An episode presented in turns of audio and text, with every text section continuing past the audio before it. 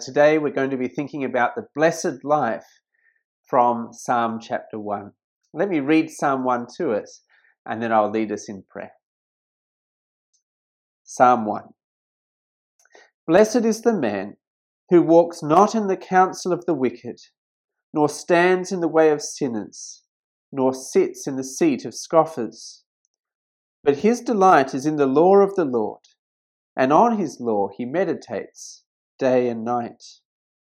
He is like a tree planted by streams of water that yields its fruit in season, and its leaf does not wither. In all that he does, he prospers. The wicked are not so, but are like chaff that the wind drives away. Therefore, the wicked will not stand in the judgment, nor sinners in the congregation of the righteous. For the Lord knows the way of the righteous, but the way of the wicked will perish. Well, let's pray together. Our Heavenly Father, we are constantly faced with the choice of listening to the ways of this world or listening to the Word of God.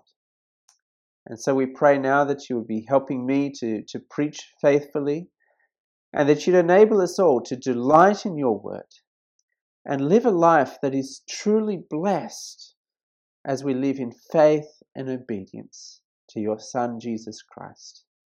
And we pray this in Jesus' name. Amen. Well, what is the path to true happiness? Where is true blessing to be found? Uh, most people, I find, make it their life's purpose to be happy.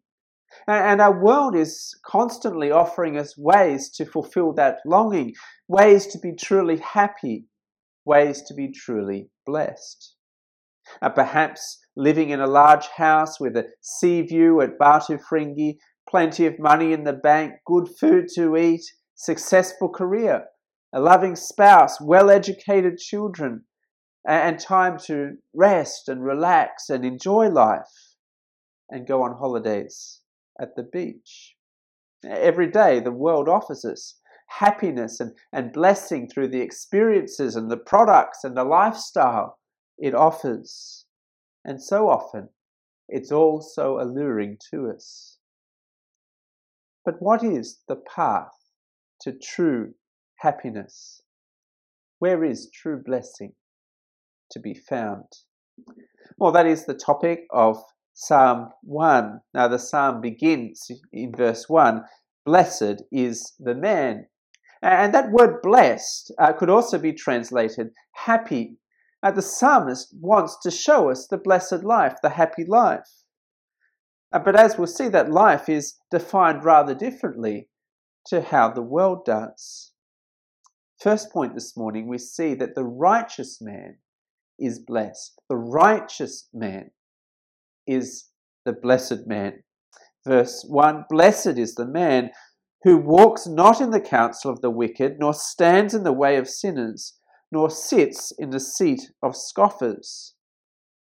And see, the blessed life is not defined in terms of wealth or success or reputation or achievement. The blessed person is the one who resists sin and lives a righteous life. And notice how the language moves from walking to standing to sitting. Blessed is the man who walks not in the counsel of the wicked, nor stands in the way of sinners, nor sits in the seat of scoffers. See, the blessed man will not allow himself to be gradually becoming more comfortable with sin, gradually taken in and allured by it, embracing it, binding himself to sinners.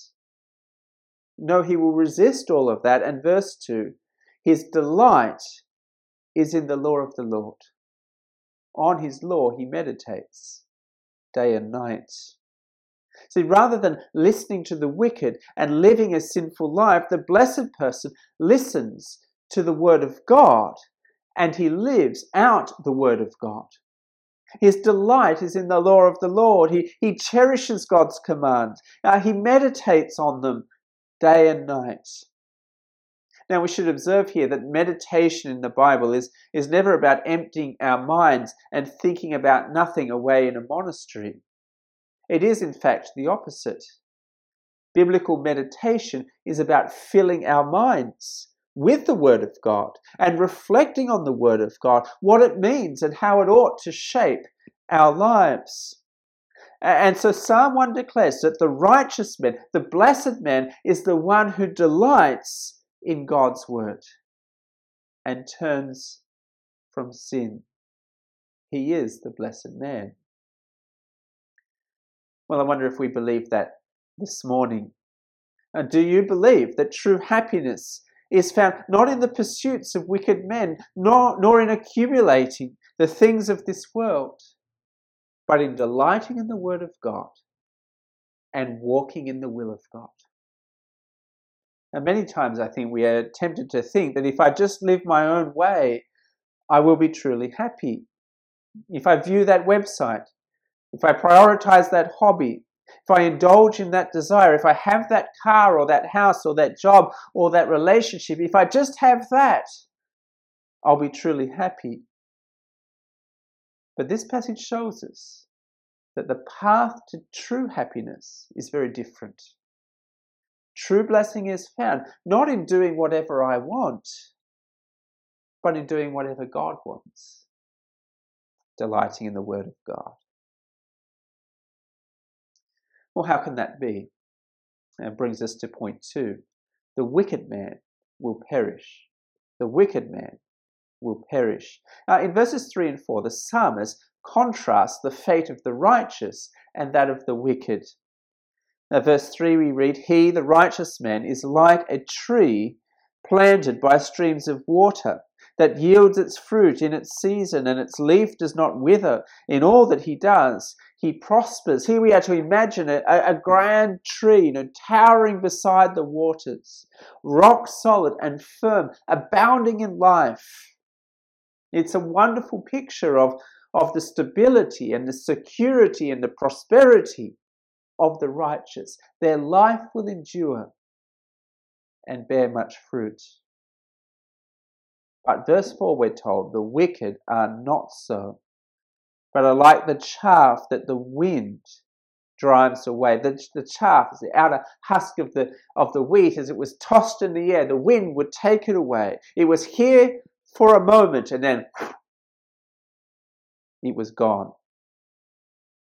God's word is showing us that the wicked may feel secure with their power and their possessions, but the pleasures will be fleeting, and the fate of the wicked will be sure and swift. A life of sin will not pay off. The wicked will not flourish, but perish. Well, as he concludes, the author drops his imagery in verses 5 to 6 to give us the core message of the psalm. Verse 5 Therefore, the wicked will not stand in the judgment, nor sinners in the congregation of the righteous. For the Lord knows the way of the righteous, but the way of the wicked will perish. See, one day we will all stand before God to give an account for our lives. And we'll be divided into two groups the righteous and the wicked, but only one group will stand. The, the righteous will be gathered in to enjoy God's blessing forever, but the wicked will perish, eternally condemned. This psalm offers us with a choice, two ways of life with two outcomes. Will we listen to the word of God and be blessed? Or will we walk in the ways of the world and perish? Whose voice will we listen to? And which way will we live? Of course, a moment's reflection will show that none of us are truly righteous.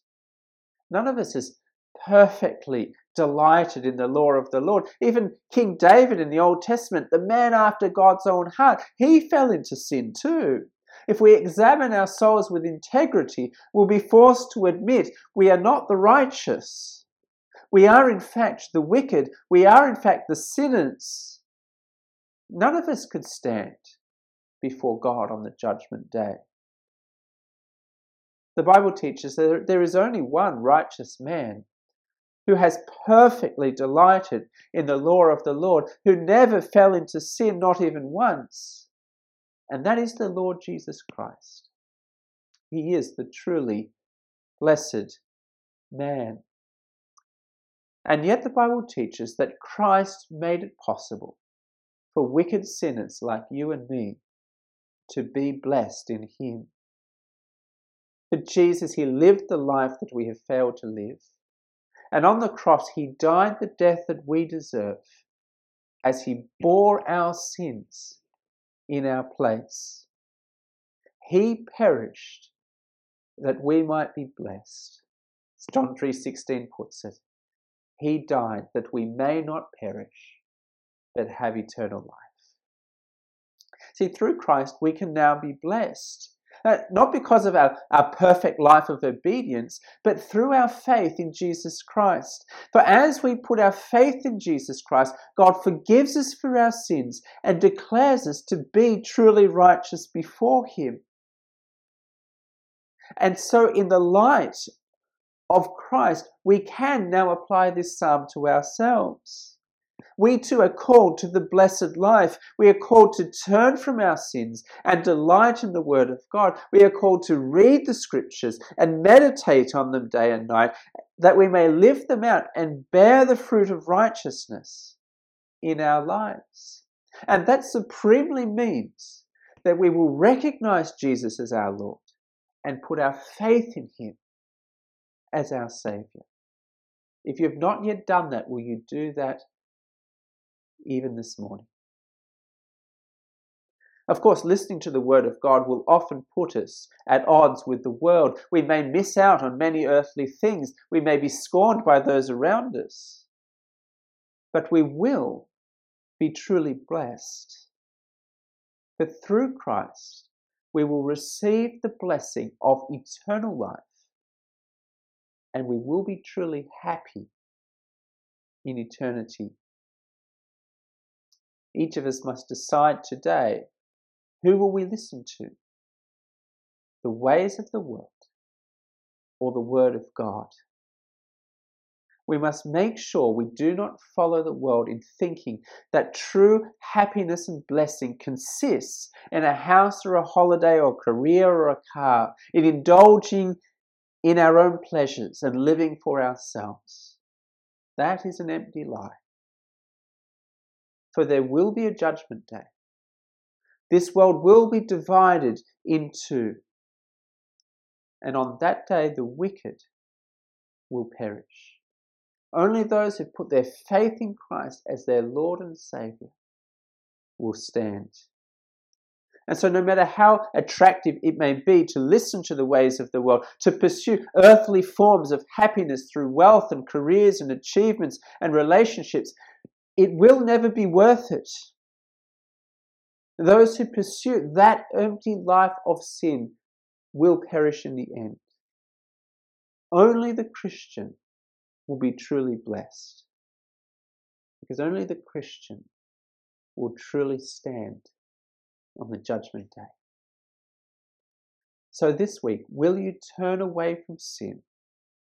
Will you delight in the Word of God? And will you live for the Lord Jesus Christ, you will be blessed now and forevermore. Let's pray together.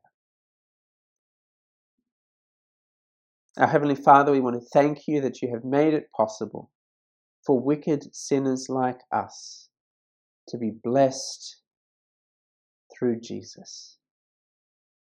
Please help us to delight in your word, to walk in your ways, to turn away from sin, that we may be truly blessed on the day Jesus returns. We pray this in Jesus' name. Amen.